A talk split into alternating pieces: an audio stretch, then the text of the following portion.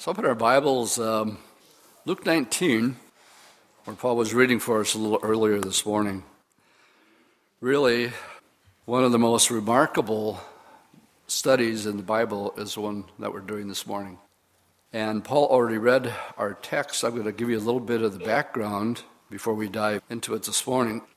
One of the things that we've been learning as we've been making our way through the book of Isaiah is this back and forth, tit for tat thing that the Lord very sarcastically chides, especially the northern ten tribes, for the sheer craziness of making a wooden object and then covering it with something and using part of it to um, warm themselves with a fire, another part of that same piece of wood to cook their meal and then make an idol out of it and, and worship it.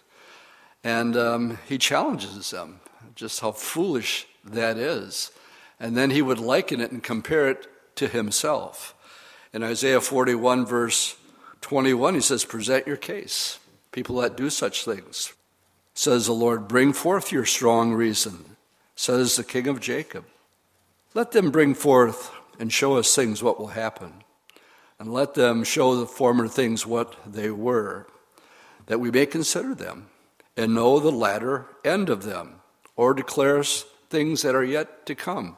Show the things that are to come hereafter. In other words, he's saying, I'm a true and living God because I can do something nobody else can do. And it is tell you something before it happens, and then it happens. Jesus would say the same thing to his disciples I've told you these things ahead of time so that when they happen, then you will believe that I am He, that I'm the one that was, was sent. The Lord in the scriptures is very, very detailed when it comes to the study of numbers. There's a whole field of research called Gematria that goes along with it. Uh, competent men like E.W. Bullinger has written books on biblical numerology. And we're going to deal with numbers this morning. Even the coming of, uh, it says in Galatians 4, when the fullness of time had come, God sent forth his son, born of a woman, born under the law. But there was that time that was preordained before the foundations of the world that it would happen at a certain time that he would establish. It is Palm Sunday. That means Jesus has one week to live. On Friday or Thursday, that's debatable, he'll be crucified as foretold in Isaiah 53. We'll be there in a couple of weeks. And then, one week from today, we'll be celebrating Resurrection Sunday. This morning, what I'd like to do is look at three prophecies that were fulfilled on this day, Palm Sunday. There are many, many more, but three that happened on this particular one. The first one that I would like to look at Let's go back to Luke 19, picking it up in verse 28 through 36. This is a prophecy. We'll go back to Zechariah in just a little bit. But here was the first prophecy that's going to be fulfilled on this particular day, verse 28. Now, when he had said this, he went on ahead going to Jerusalem. And it came to pass when he came near to Bethphage in Bethany, at the mountain that's called Olivet, that he sent two of his disciples, and he told them, Go into the village opposite you, and where as you enter, you're going to find a colt or a donkey tied on which no one has ever sat. I want you to loose him, and I want you to bring him here. And he says, By the way, guys, if anybody asks you, Why are you taking my donkey? Thus you will say to him, Because the Lord has need of him. And so those who were sent departed and found it just as it was said to them. But as they were untying the colt, the owner said to him, What are you guys doing, loosing the colt? And they said, The Lord had need of him. End of discussion. Then they brought him to Jesus. They threw down their garments on, on the colt, and they sat Jesus on him. Now just stop. This is a, this is a miracle by itself. Jim Boldway's over there. One of Jim's hobby is raising quarter horses uh, from the time they're born. But uh, Jim knows that before you put a saddle on him, that, that horse has to be broken. And uh, you just don't hop on. That is not natural. So what's happening here is the Lord has calmed this or spoken to this uh, animal, and there's this peace that has no problem being ridden for the very first time. So that by itself is, is a miracle. And then they went and they spread their clothes on the road, also palms, and that's where we get Palm Sunday. Then, as he went down near the descent, nope, I don't want to read that far. I want to stop right there. I want you to turn to Zechariah chapter 9, which is close to the end of the Old Testament. One of the points we've been making as we teach, and that's the other thing that um, maybe you're visiting this morning, uh, that we emphasize uh, at Calvary. There is a place for preaching, but primarily what we believe is that there should be the, the teaching of the word rather than the preaching. Preaching primarily is for the lost, and the majority of you here have already accepted Christ. So we believe that one of the gifts that the Holy Spirit gives is a gift of teaching. And then it says, for the equipping of the saints, so that they can do, or you can do, the work of ministry. And, gang, if you can wrap your head around this study this morning, it's going to give you ammunition like you wouldn't believe. For people who say they're atheists or agnostic, who are doubters, who don't believe this book is the Word of God, and you can square off with them and said, How about if I prove to you it is? Will you accept my challenge? And uh, before we're through, we're through, we'll see that. So here in Zechariah chapter 9, verse 9, is a prophecy. And it says in verse 9, Rejoice greatly, O daughters of Zion.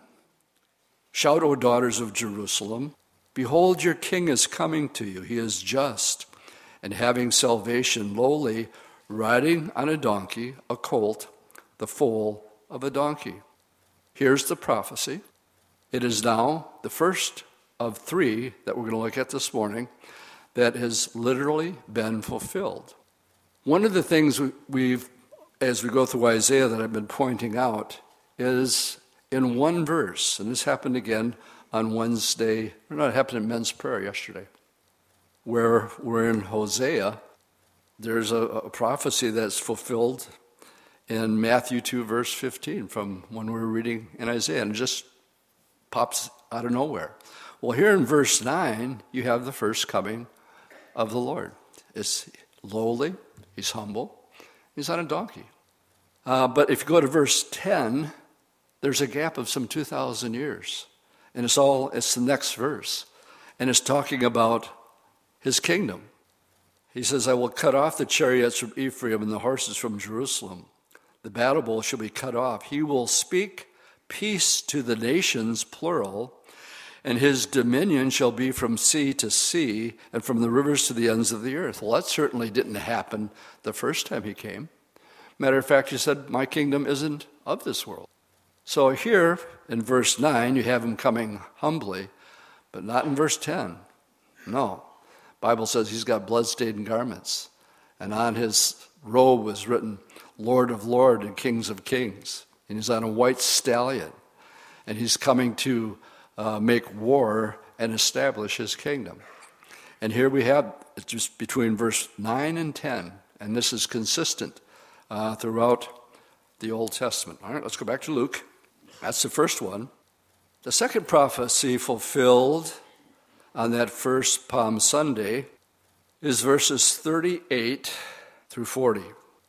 So let's pick it up in verse 38. When we go to Jerusalem, of course, it's not the original. I'm sure we don't know exactly where it was. But we start at the top of the hill and we walk down the Mount of Olives. And we have a nice little place that we pay a couple shekels for, and, and we have privacy, and, and we have a Bible study in this place. And we're looking at the, the Eastern Gate. What a place to have a Bible study with people looking at the Eastern Gate while we're going through these scriptures. In verse 38, as Jesus is on the donkey, while he's riding, the people break out and they begin to quote Psalm 118. And they said, verse 38, Blessed is the King who comes in the name of the Lord, peace in heaven and glory in the highest. Now, what happens here is the religious leaders are all too well aware. They know the scriptures well. They know that the psalm that is being quoted, Psalm 118, pertains and applies to and can only be said about the Messiah.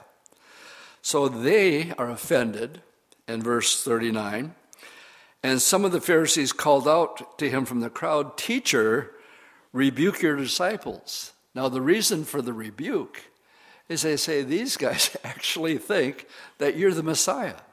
So tell them to button it up because you're not, as far as they're concerned. Now, I want you to hold this. This is a rebuke, and he's asking Jesus to rebuke them. Um, and it's going to be interesting because the Lord's going to use Psalm 118 to turn the tables on them, the very one they're quoting here, before we're through with our study this morning. Psalm 118. Let's turn back there. We have different types of Psalms, some messianic, some prophetic. This is both. This is a prophetic, messianic psalm. And I'm going to pick it up in verse 22 of Psalm 118, which says, The stone, which is a reference to the Lord, which the builders rejected, has become the chief cornerstone. Now, this was the Lord's doing, and it is marvelous in our eyes. This is the day which the Lord has made. I have that underlined, and we will rejoice and be glad in it. And the people will be saying, when this is fulfilled, they'll say, Hosanna, or save now. I pray, O Lord, send now prosperity. Blessed is he who comes in the name of the Lord. I wanted to draw special attention to verse 24, where it says, This is the day. This day is going to be different than any other day. It is a preordained day where the Lord would be fulfilling not only just as Jesus would ride on a donkey on this day, so on this on this day, Psalm 118 would be quoted according to the scriptures while Jesus is riding the donkey. Now, let's go back to Luke 19. And it's what Jesus says here next, because it has to be this day. Instead of rebuking the disciples, that's what the Pharisees wanted him to do, we read in verse 40. Now Jesus is talking back to the, the Pharisees, but he answered and said to them, I tell you that if these would keep silent, if these people don't say what they're saying right now, Hosanna, save now, Lord, uh, if they would keep silent, the stones would immediately cry out. Somebody has to be quoting Psalm 118. And he's saying, look, if these people don't do it, then God will raise up the stones to do it. And I always like to say, don't you think it would have been great if they nobody said anything? We usually tell uh, our friends if you want a, a cheap souvenir when you're on this path going down Palm Sunday Road, just pick up a rock and say, here's one of the stones that didn't cry out and could have. People had to do this. And that's why Jesus um, clearly says they have to. If they don't, creation's going to. But somebody on this day has to be quoting Psalm 118 because this is the day. To drive that point further home, probably to me the most incredible prophecy in the Bible is in Daniel uh, chapter 9. And it leads us to our third prophecy that is going to be fulfilled on Palm Sunday. Jesus riding the donkey, number one. Psalm 118 being fulfilled on this day. It had to be this day. But even further, pinpointing it down to this particular day, in the book of Daniel, chapter 9, let's turn there. One of the points that I'd make, just go to Daniel this morning, Daniel 9, verse 1. This is how you get equipped. Daniel has now been in captivity since Daniel 1 for the last 70 years. As we've been reading about Hezekiah, when he was showing off his friends from Babylon all the treasures uh, Isaiah came to him and says, What'd you do? He says, Well, I've been showing them around. They're happy that I'm not sick anymore. And, and he said, Well, what'd you show them? I showed them everything all the treasures, all the gold. He says, Okay, this is what's going to happen. In the future, they're going to come down and take it all. Matter of fact, even your sons. They're going to take the cream of the crop, they're going to make them eunuchs, and they're going to serve the king of Babylon. And when you go to Daniel chapter 1, that's exactly what happened. Uh, Daniel, Shadrach, Meshach, and Abednego um, were tested for three years, and uh, they sat and served.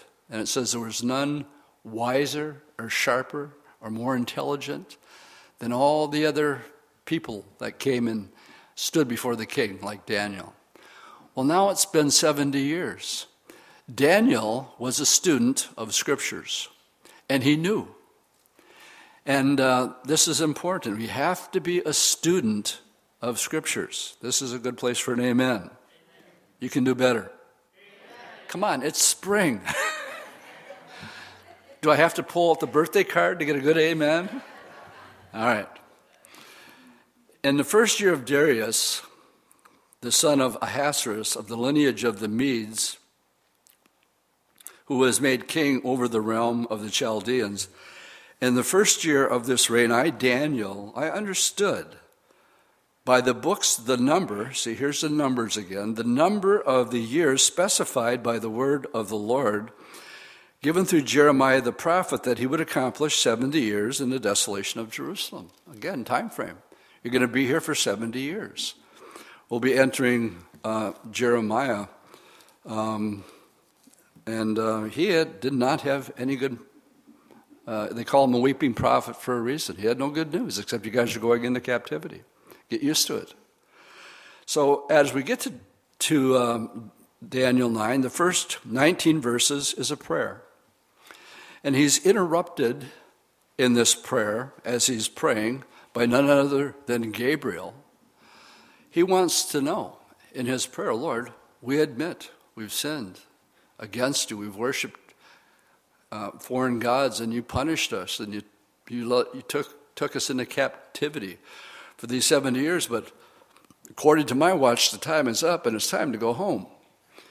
And he's at that point, Gabriel shows up on the scene and really, Daniel's question is a simple one when are we going home?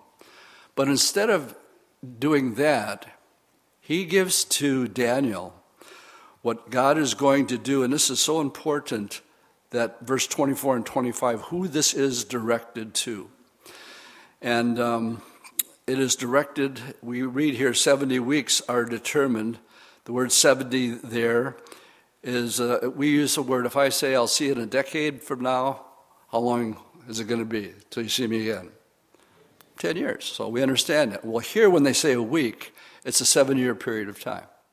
So 77s or 490 years are determined to who? Who's he going to deal with? Your people, we're not talking Gentiles, and the holy city. Two things the city of Jerusalem and the Jewish people is what this prophecy is for. And he's going to accomplish six things. He's going to finish this transgression, make an end of sin, make reconciliation for iniquity. That's what Good Friday is all about. To bring in everlasting righteousness. That's not going to happen until the millennium. To seal up vision and prophecies. And to anoint the most holy. There's six things that God's going to do in this 490 year period of time. At this time, I'm going to put a graphic up on the screen that I pulled off the internet as we get into verse 25. And it begins by saying in verse 25 the time frame when the Messiah will show up. Let's read it. Verse 25 Know therefore, Daniel, and understand that from the going forth of the command to restore and build Jerusalem, until the Messiah, the Prince, there shall be seven weeks and 62 weeks. The streets will be built again, and the wall, even in troublesome times. You have to have a starting point. The starting point, um, this is not Sir Robert Anderson's work, this is um, another person's, but uh, there's, they're almost identical. And what you have to have for a starting point is um, would be the picture where you have um, Nehemiah going in before King Artaxerxes, and he's in the palace of Shushan. So he's a Jew. He's always happy, but he's not happy this day. And the king picks up on it. He reads his body language. And he says, What's the problem? I know there's a problem. I can, it's written all over your face. And he says, Well, I just got word from Jerusalem. Nobody's doing anything. Temple's not being rebuilt. Everybody's bummed out. And he says, I, I know you're up to something. What do you want, Nehemiah? He says, Okay. And I'm quoting now Nehemiah 2, verses 5 through 8. And I said to the king, If it pleases the king, and if your servant has found favor in your sight, I ask that you send me to Judah, to the city of my father's tombs, that I may rebuild it. Then the king said to him, and the queen was sitting beside him, Well, how long are you going to be gone for, and, and, and when will you return? So it pleased the king to send me, and I set him a time. Furthermore, I said to the king, If it pleases the king, I'm going to need letters to be given to me for the governors of the region beyond the river, that they uh, might permit me to pass through until I get to Judah. I don't want anybody hindering my journey. And I want your letter, and that'll do it. And a, a letter to Asaph, the keeper of the king's forest, that he will give me timber to make beams for the gates of the citadel, which pertain to the temple, for the city wall and the house that I will occupy. And the king granted them to him according to the good hand of my God that was upon me. So, what we have is a beginning point. And that's that first picture. That's Nehemiah, the cupbearer. And he's making this request.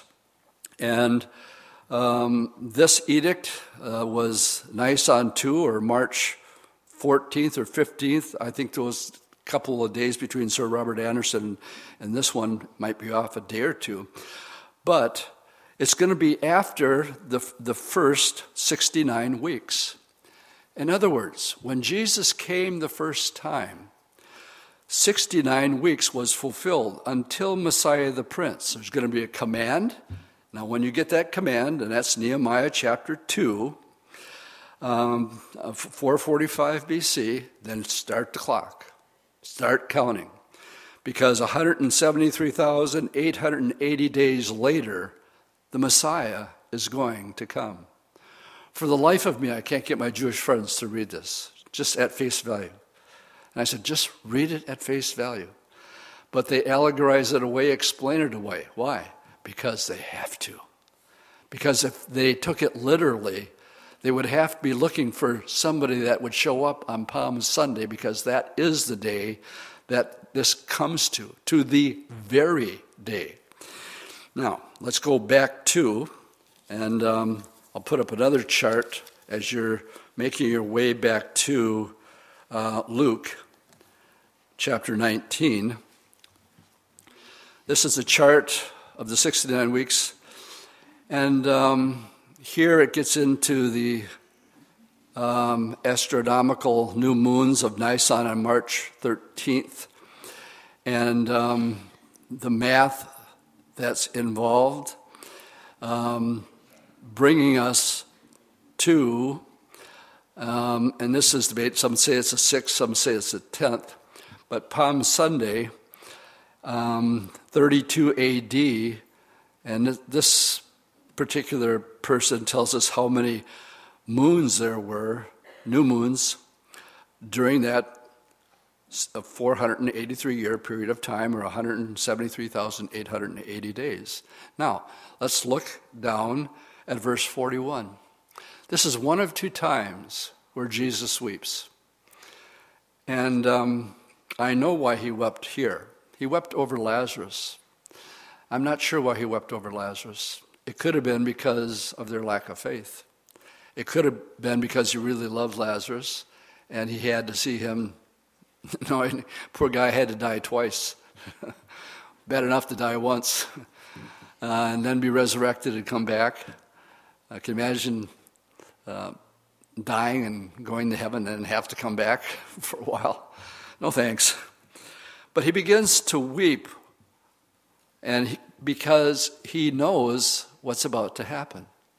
So he, he says in verse 42, He said, Oh, if you had only known, even you, especially in this your day. He's talking about a specific day, the things that make for your peace, but now they're hidden from your eyes. And then he prophesies because the day will come upon you when your enemies will build an embankment around you. They're going to surround you, they're going to close you in on every side. They'll level you and your children within you to the ground, and they will not leave one stone upon another. And then he gives the reason. He says, Because. Because you did not know the time of your visitation. Well, the implications are all over the place. What's he implying? You should have known. Daniel knew because he read the Bible, he read Jeremiah. He knew time was up. And they, the religious leaders, should have been teaching, they should have understood Daniel, and they should have had their eyes wide open. Oh, there were people who were students of Daniel. You know who we call them? We call them the Magi. Remember the three guys? Well, we don't know that there were three, but they were from Persia. And uh, Daniel had a title, and his title was Chief uh, Magi, or Raghag, which means head of the Magi. So they knew that there was going to be a star, and they knew the general time. How did they know? They were students of Daniel. And so here, same thing. Um, here's going to be the consequences. He foretells the fate now of Jerusalem. He says, Because you didn't know the time, implying, of course, that they would have. Well, the obvious question is here's another prophecy. Did it happen or not? Yeah, exactly 38 years later, in 70 AD, the Roman 10th Legion came in, surrounded Jerusalem. When you visit Jerusalem today, they, every year they go back to keep um, excavating more and more. In the last 10 years, they've uncovered these stones uh, twice the size of the pulpit, squared, and uh, where they laid and they were pushed off the wall onto the streets below. And there's about 30 of them there that they've excavated in perfect condition from 70 AD. And you can actually see the stones, not one being left on top of the other. And that literally was also fulfilled in 70 AD, just as the Lord reasoned. All right, there they are. Three prophecies. Zechariah 9, fulfilled. Jesus rode on a donkey. Um, Psalm 118, this is the day. Hosanna, save now. Blessed is he who comes in the name of the Lord. They were saying that, and somebody was going to be saying that, or the rocks were. That was fulfilled. And then we have Jesus saying, You should have known that this was your day. And I think he's pointing them back to Daniel. Gang, what I've just given you is three prophecies that happened on this particular day. But there are over 300 prophecies concerning Jesus' first coming. Um, for those of you that might find it helpful and you'd like to um, have, we Mary has a contenders series, and one of her pamphlets is it's called Prophecy 101, and um, she quotes a guy named Peter Stoner, and you can you can pick this up uh, if you want to, but let me just quote. Um, uh, from Mary's article here. It says the number of prophecies in the scriptures about Jesus of Nazareth being the fulfillment of all that God has promised uh, in the Messiah is about 300. Uh, those being made before he was even born. What is the mathematical possibility of just one man accidentally fulfilling, or maybe even purposefully manipulating, over 300 predictions written hundreds of years before his birth? If it's either accidental or manip- manipulative, you have lost me already, and there's no reason to be a Christian. And she says, Hey, I'm not gullible. God gave us brains, and He expects us to use them. But neither is true, and truth is what we're in pursuit of here. Then she quotes Stoner. Professor Peter Stoner, 1888 to 1980, he was chairman of the Department of Mathematics and Astro- Astronomy at Pasadena City College. He was chairman of the Science Division of Westmont College from 1953 to 57. This man calculated the probability of one man fulfilling only a handful of the over 300 messianic prophecies. Then in 1944, he published his research in Science Speaks Scientific Proof of the Accuracy of the Prophecies and the Bible. Stoner concluded that the probability of one person fulfilling just eight of the prophecies was one chance in 10 to the 17th power. That is, one followed by 17 zeros. That's a lot of zeros. And so Stoner then was asked about, well, what would it be for 48 of the 300 prophecies? And Stoner calculated that the odds at one chance in 10 to the 157th power. And we're not even at 50 yet. To illustrate Stoner, um, to drive the point home, he said if you take 10 to the 17 silver dollars and lay them on the face of Texas, cover the whole state two feet deep, and then he says, Now mark one of those silver dollars, and then stir the whole mass thoroughly all over the state, blindfold the man, tell him that he can go as far as he wants, as he wishes, but he must pick up one silver dollar and say, This is the right one. What chance would he have of getting the right one? Well, just the same chance that the prophecies would have had of writing these eight prophecies and having them all come true in any one man. Again, we're not talking eight, we're talking 300. And all you have to have is one of them that you can prove is wrong, and you can throw it all away. Problem is, you can't, because that's how accurate. When Jesus says, not even a jot or a tittle can pass away until my word is fulfilled.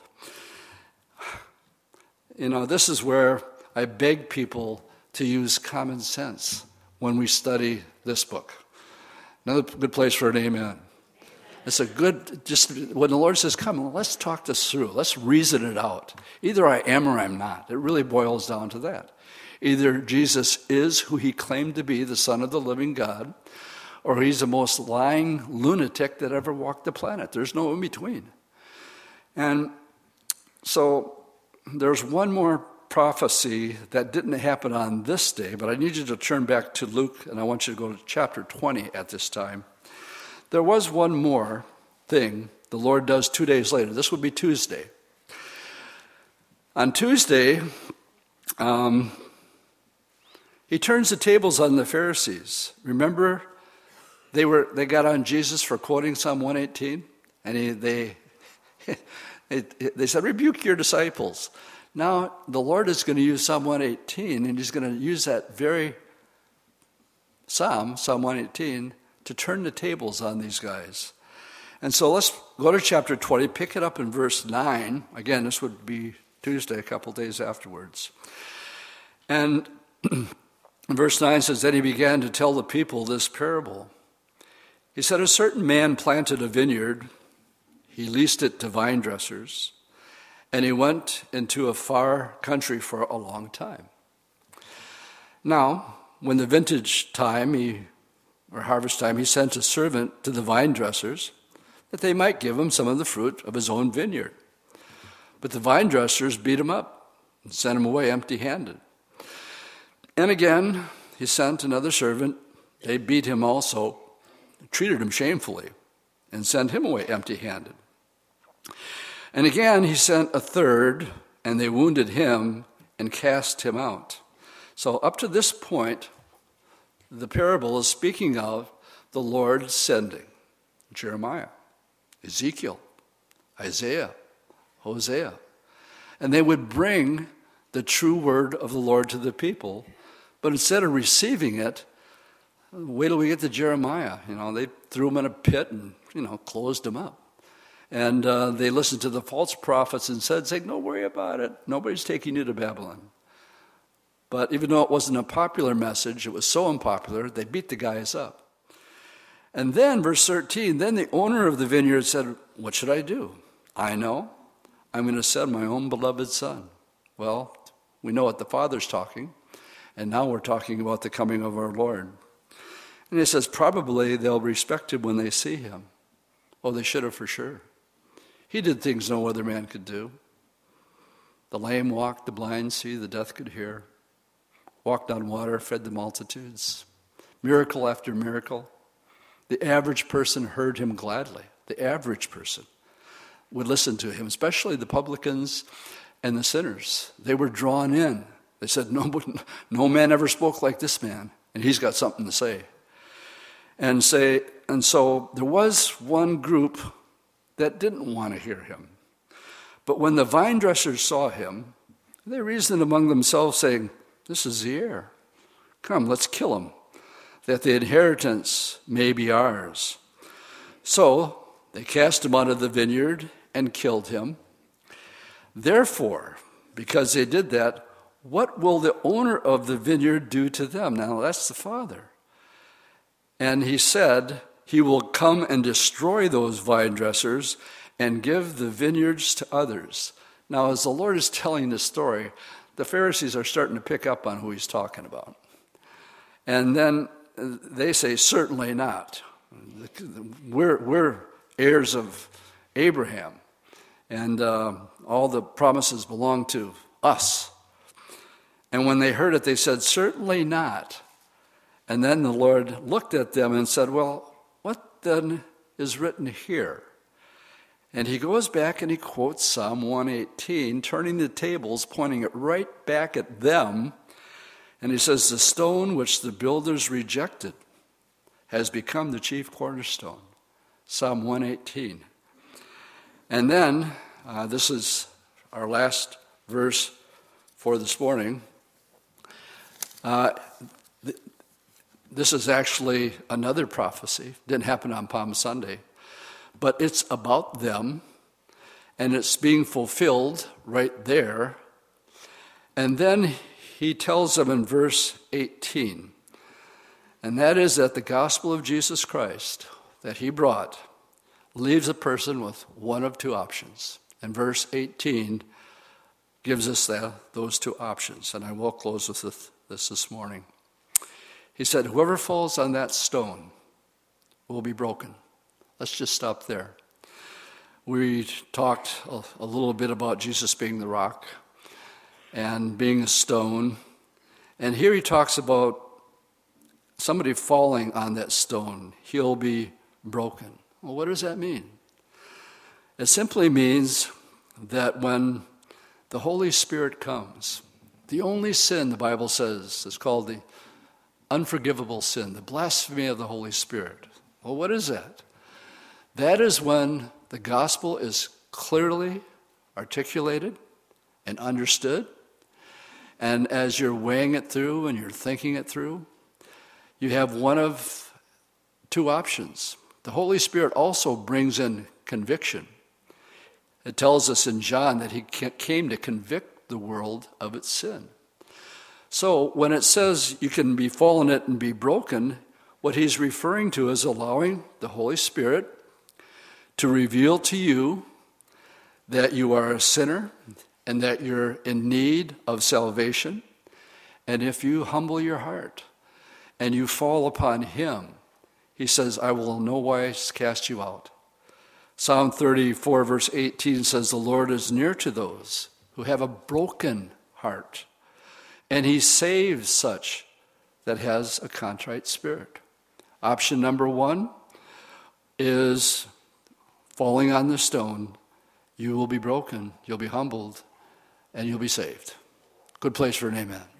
That's the good news. And uh, there's nothing you could add to it, there's nothing you can take away from it. It's an act of your free will. But let me tell you, He will not twist your arm. The Holy Spirit is a perfect gentleman. He will simply present the evidence. That's what the rich man wanted when he realized when he was in hell. He had five brothers. And he says, Father Abraham, would you send Lazarus back and warn him about this place? Interesting answer that Abraham gave the rich man. He says, No. Even, even if one would raise from the dead, they still wouldn't believe. But they have the prophets. What does that mean? Means they have this book. And if they don't listen to this book, they're not going to believe even if somebody would raise from the dead. And by the way, there were people there that saw Lazarus raised from the dead, and they didn't get saved. You know what they said? We not only have to kill Jesus, we're going to have to kill this guy too because he's a living witness. And so they, they were hard hearted. Option number two, but, verse 18, on whoever it falls, it will grind him to powder. And so now what we're having here is the non negotiable gospel. It's either or. You see, all of us are in the same camp. We're all sinners. Another good place for an amen and we've made a decision. And um, we've decided that this book is true, not based on any emotion, no feeling, but by faith. But after a, a study like this morning, I think, gang, it's more than reasonable, mathematically out of the question with these sort of odds that Jesus Christ is the Messiah foretold in Daniel chapter 9, and he fulfilled it and allowed himself to be worshiped on Palm Sunday, the only time. Sometimes he'd do a miracle and he'd say, Now, don't tell anybody. don't tell anybody. Give the glory to God. This day was different. This was the only day that he accepted the praise. And he says, As a matter of fact, if they don't praise me, the stones will because this is the day. So, the Bible, Jesus said this idea of choice number two. Um, Luke 13, verse 5, he says, I tell you, unless you repent, you will perish. It's tough to talk about hell and the reality of it. The fact of the matter is, we're in that season again. It's Palm Sunday. Next week is Resurrection Sunday. And I'm asking those who have never given their life to the Lord Jesus Christ really? With this much evidence and the odds being stacked against anybody that would think that if that many of these have come true, that what Jesus said isn't going to happen? I don't think so. And I'm certainly not willing to take that chance. So I'm saying, come on, be honest. Does this make common sense? And if you wanted to do it by the numbers, it'll leave you with no doubt, or it should leave you with no doubt, that there was only one man that came 2,000 years ago. And the good news is, if there's 300 that talked about him coming the first time and it happened, what did he leave us with?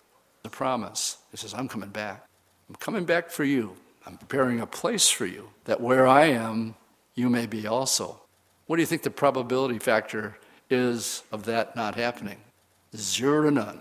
It's going to happen. Amen? Amen? Let's stay and we'll close in prayer. Lord, we thank you for your word this morning. We thank you for another Palm Sunday.